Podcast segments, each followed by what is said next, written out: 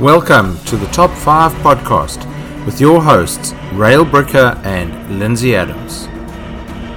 Hello again. Our special guest today is Hank Merwe from, uh, who lives on the Gold Coast, but of course, originally he hails from South Africa. And I have to tell you all that Hank coached me for about five minutes on how to pronounce his name. Let's just go with Hank. That's really simple. Welcome, Hank. Hey, Lindsay, thank you so much. And you did a great effort with the with the Merwe. So well done. Proud of you. And now, Hank, you're a leadership expert. Uh, and I know you do a whole bunch of things. You you speak at conferences, you facilitate seminars and workshops. Um, so, but today we're here to talk about your top five tips for resilience. So I know you got some good yes. stuff to share. So, um, Hank, what's tip number one? So, tip number one is a word um, that's unfortunately been thrown around like confetti at the moment, and it's it's the word purpose.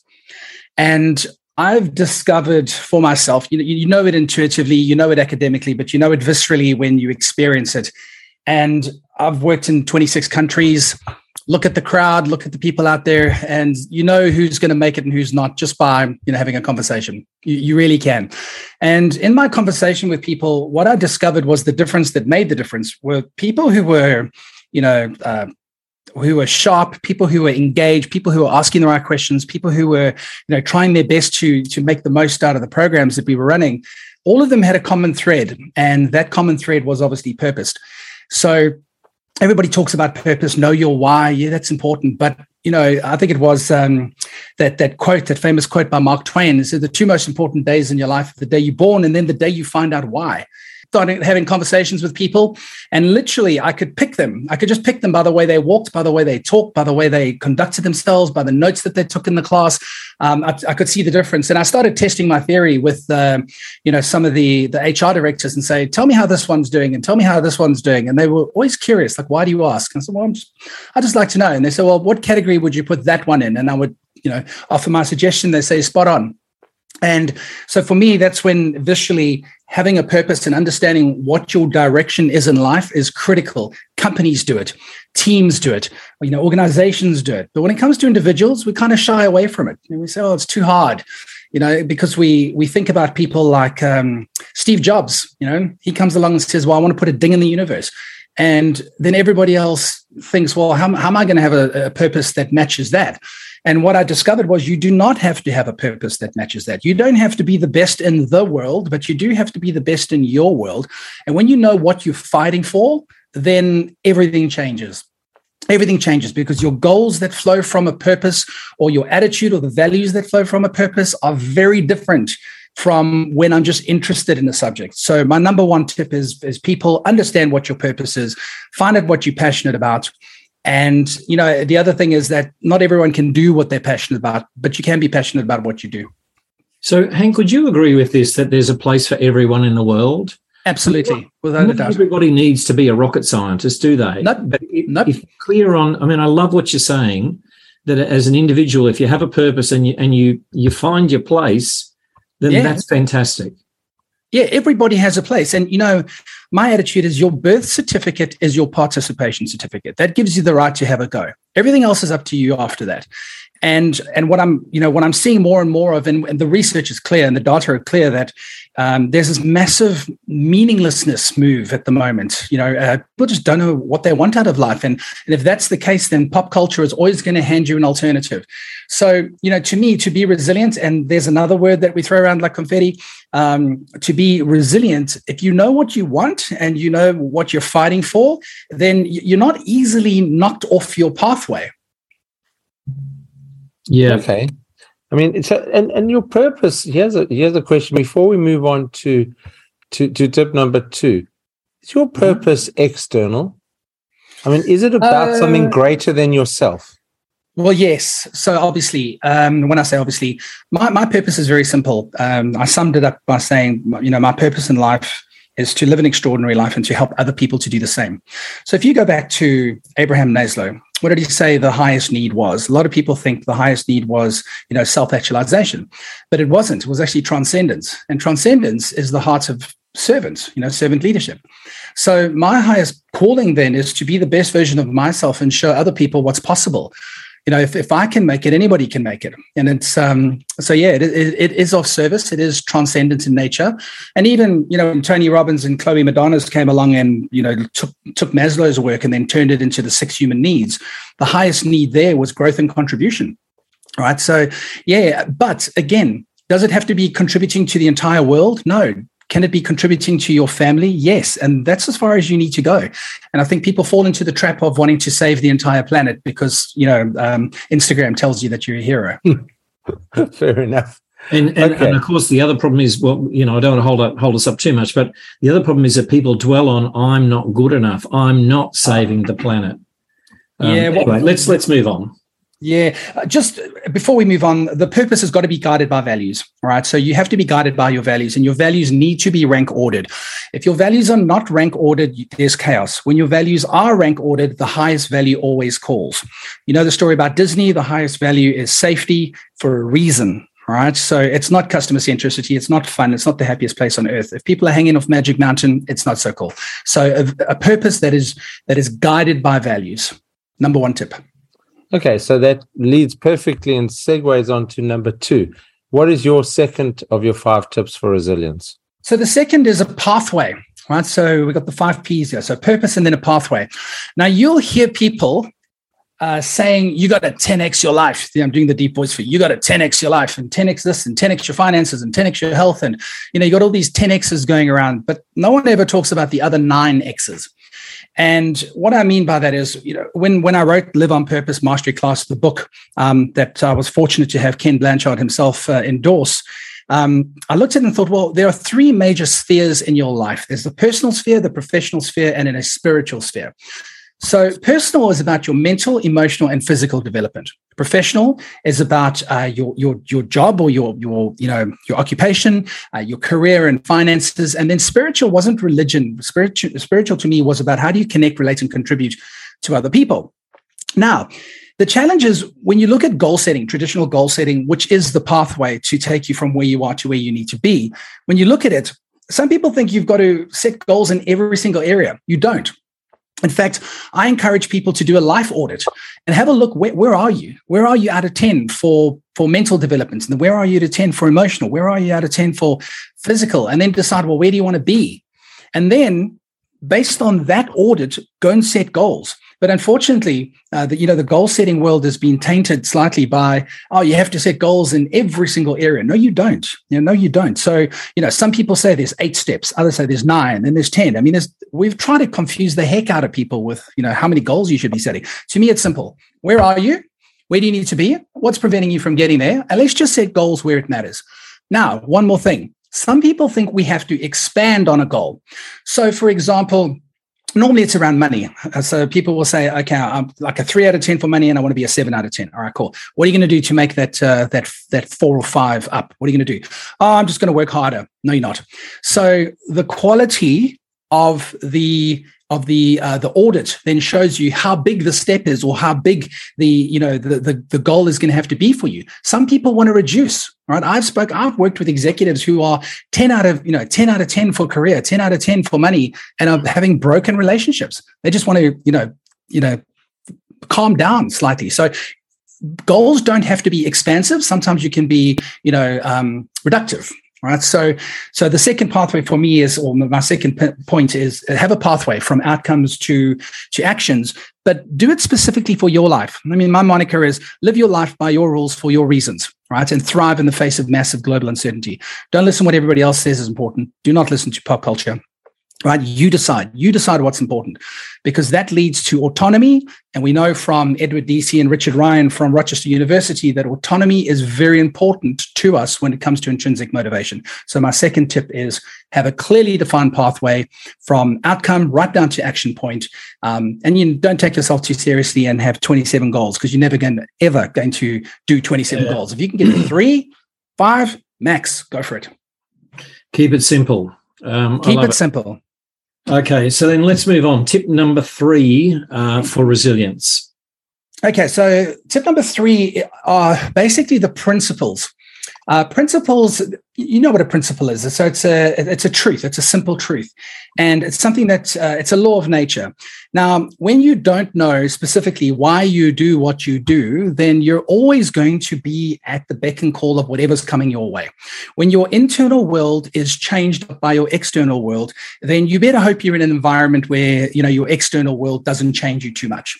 So when you understand what drives you, what drives your behavior, what drives uh, the way you think, what drives um, your self-image, what drives your belief in yourself, when, when you understand these things, then you kind of see the code in the matrix then you understand why you feel the way you feel, why you believe the things you believe. When you realize that, for example, success and failure are both imposters, and you start to unpack it and really apply your mind to it, who was it that said the unexamined life is not worth living? I think it was Socrates or somebody, right? Um, and when you can start examining your life and you realize that there are a lot of things that happen to you that are perfectly explainable right? Martin seligman spoke about you know your explanatory style you know understanding your explanatory style when things happen to you. How do you how do you rationalize it? How do you work out like what it means to you? So my third tip is understand the principles. And for me my number one assessment um, i love disc. I know you love disc but my number one assessment has got to be the emotional intelligence assessment uh, specifically the one that that i'm qualified in is roche martin um, an amazing, amazing assessment. In fact, I do not do a coaching session or a leadership development program where, if I can, without doing the emotional intelligence assessment. That will tell you why you do what you do. yeah, absolutely. I mean, uh, very valuable. Okay, so so going on from that, so we run the fourth P now, which, as you said, there are five P's on the five tips for resilience. Hit us with that one. Okay, so the fourth one is the people that are around you. And a lot of people I find try and go it alone. You know, there's an old saying about um, standing on the shoulders of giants. Pe- success leaves clues, and so does failure. And there are people that have done what you want uh, to the degree that you wanted, and probably higher than you've wanted. They've, they've done it before you. So don't go it alone. There's no point. We are we are social beings, right? We are made to be social. We are made to connect with each other. We're made to, um, you know, to build communities, to, uh, you know, to forge tribes, as it were. So that's that's how we made. So don't go it alone. But you've got to be careful who you look up to and why you look up to those people. So when it comes to the people in your life, I like to look at it in three ways. So number one is who's your role model? And when you can tell me who your role model is, I can tell you something about you. I'll tell you what your values are. I'll tell you what. Um, well, I'll, I'll offer up what uh, what I think your values are. But I've been doing this long enough. Uh, I can kind of do it these days. But um, yeah. So, who are your role models and why are they your role models? What is it about them that you admire? What is it about them that you look up to? What is it about them that you want to emulate? Right. Um, and it's very important because, you know, coming down to if they can do it, you can do it. And sure, they have a different path, they've got a different context, they've got a different reality. But the fact of the matter is, it's possible, right? It's possible. Probable, who knows, but possible, definitely. So I like to know who are your role models. The next one is who are your coaches and mentors? There were no, you know, I had somebody say to me, "Oh, I don't believe in coaching." All right, I said, "Okay, that's fine." I said, "So who, who's your, you know, who's your your sporting team?" Which they named. I said, "Funny, you should mention that team. Did you know that they've um, got this new strategy for next season? They're not going to have any coaches." and they're not going to have any um, any drills, any training, nothing. They're just going to show up on Saturday and play. How do you think they're going to do? He says they're going to get. He says they're going to get slaughtered. I said, why? He says, well, because no one's coaching them. And I said, yeah, about Hello. that. you know, about that. Um, I think the problem is every person who's read a book and has become a coach last week um, is kind of messing up the industry a little bit. And, you know, even to the point where people who are coaches don't even want to say they're a coach. You know, you'd rather say that you have a brother in law in England than, than you're a coach. Um, so, um, but you know, the people around you. So it's about role models, it's about coaches and mentors. And you don't have to have one, you can have several. And it could be for different things in your life, right? Using Blanchard's situational leadership model, for example, I know when I don't know how to do something, I go to somebody who does know and say, how do I do that? Also know I like to learn, you know, myself. So, um, you know, there's a, there's a process. The third one is an accountability partner. And so you've got your, your role models, you've got your coaches and mentors, and then you've got your accountability partner. Just someone who's going to hold you, you know, hold your feet to the fire, as it were, and say, um, how did it go with that? You you know how it goes. You you tell them, oh, I've set this goal. I'm going to do X, and they will come and ask you, "How are you doing with that goal of losing ten kilos?" So, oh, so Hank, can I interrupt you? Is that like when? Of course, you can. When your buddy in Perth says to you, "Lindsay, we need to organise a podcast," I go, "Yeah, that's a good idea." And then he comes back two weeks later and says, "We really need to do that podcast." I went, "Yeah, yeah, yeah." And then a week later, he says, "Come on, podcast." I went, "All right, let's do it." Hmm. Right. And and 180 yes. episodes later. Yeah, absolutely. So so you seem to have worked out your your rhythm, the two of you. But um, yeah, absolutely. Mm. So you got to have an accountability partner. Um, I have somebody I speak to almost daily, uh, just to say, hey, this is what's happening. You know, I share the ups and the downs. Um, you know, because uh, otherwise, all you do is carry everything on your shoulder, and eventually uh, the pressure gets too much. When you're an entrepreneur, you must remember when you phone somebody, you're an interruption to their day right? If somebody's getting a salary, they get paid to do nothing, right? Although they may do something.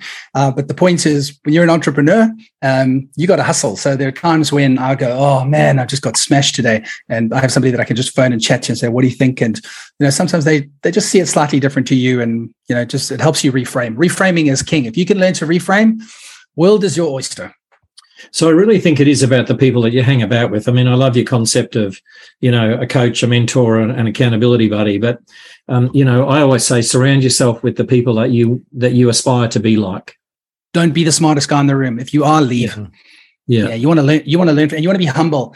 Um, I've been like I'll take situational leadership for example. I've been training that program since 2007. I still learn things about it. Somebody will ask me you know, how does this work or how does that work? I said, you know, no one's ever asked me that before, and, and I love it. You know, but you got to be open. You got to have a growth mindset. You know, I uh, George Box said that all models are, are wrong, but some are useful, right? And, and I think that's my attitude when I go into my coaching. And you know, I don't arrive with the I hope your problem fits into my solution. Um, but ra- ra- rather go, hey, let's let's understand your map of the world. Let's figure out where you are, and then let's see which piece of a model might work with you. Um, and you want to be someone else's accountability partner. So not only should you have one, but you want to be one for other people. I think that's an important point about um, Rael. If we come back to to your question about uh, you know contribution and your purpose being something higher uh, than yourself, if you're getting mentored at a level, then surely you can mentor people below you at a level. Um, I believe in that strongly. I actually wrote a book for kids called Yes, I Can, a Teenage Resilience Guide. And um, used to go into uh, Rael, you know, Johannesburg, into uh, Diepsloot and Quinnamalapu and, you know, go teach kids. So not only should you have one, but you should be one as well. Each one, teach one. Okay, so speaking of pieces, then um, let's let's join the fifth piece uh, into your resilience model here. What's tip number five? Number five is a promise to yourself, and I do that in the shape of a of a credo. Right, it's in the form of a credo. Credo is a Latin word for promise, so it's a promise to yourself.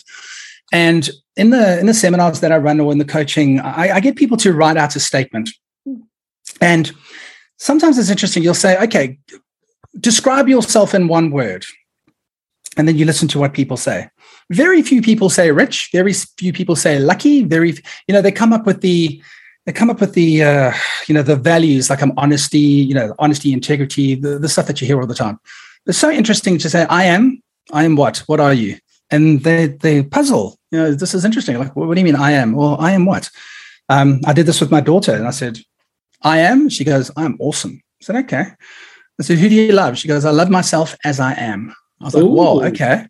All right. But you must remember, she's been listening to podcasts in our car since she was a child. She, that girl can do NLP at levels that are just scary. Um, I can do anything. And the next one is I will, uh, I choose, I have. And then we finish it up by saying the future I see.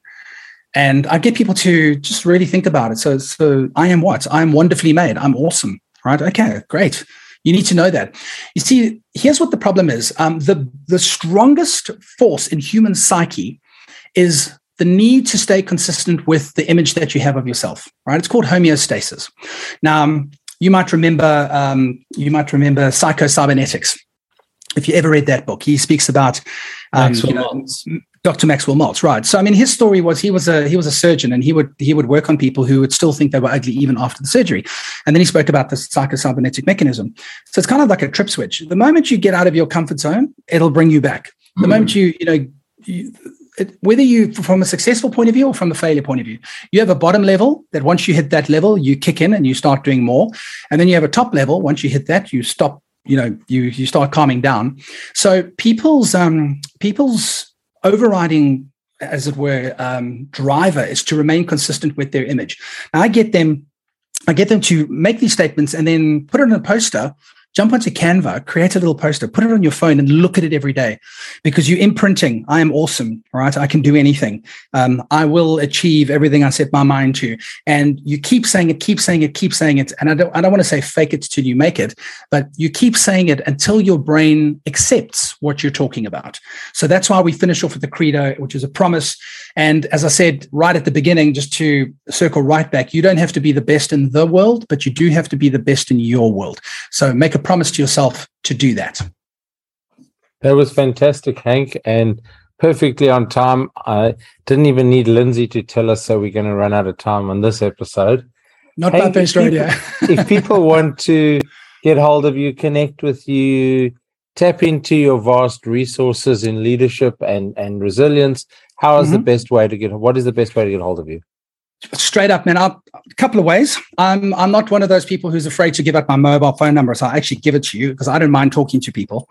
Um, so my email address is hank h a n k at hankvdm.com. So h a n k at hankvd m.com. That's my email address. Obviously, the website is um, www.hankvdm.com. Um, yeah, my mobile number, I'll give it to you, is 0421 725 142. WhatsApp me. I'll take, uh, I'll take your call if I can, but I like to be accessible. And of course, for our international listeners, that there's a plus six one in front of that and drop the zero. But anyway, we'll put that in the show notes. You'll be able to catch this man and Thank and so just much. listen to the energy that's that's coming, uh, you know, through your speakers. This guy, I'm watching him. You know, we're we're recording this on Zoom so we can see each other, and he's bouncing out of his chair like you wouldn't believe. He's full of beans. This is not work. This is such a pleasure to be part of somebody's leadership development journey. And I want to be that guy that somebody says, because of you, I didn't give up. Brilliant. Thank you. That's a great segue to finish. Thank you, um, Hank van der Merwe. Thank you to my my co-host Lindsay Adams. This is Rael Bricker signing off for another edition of the Top Five Podcast.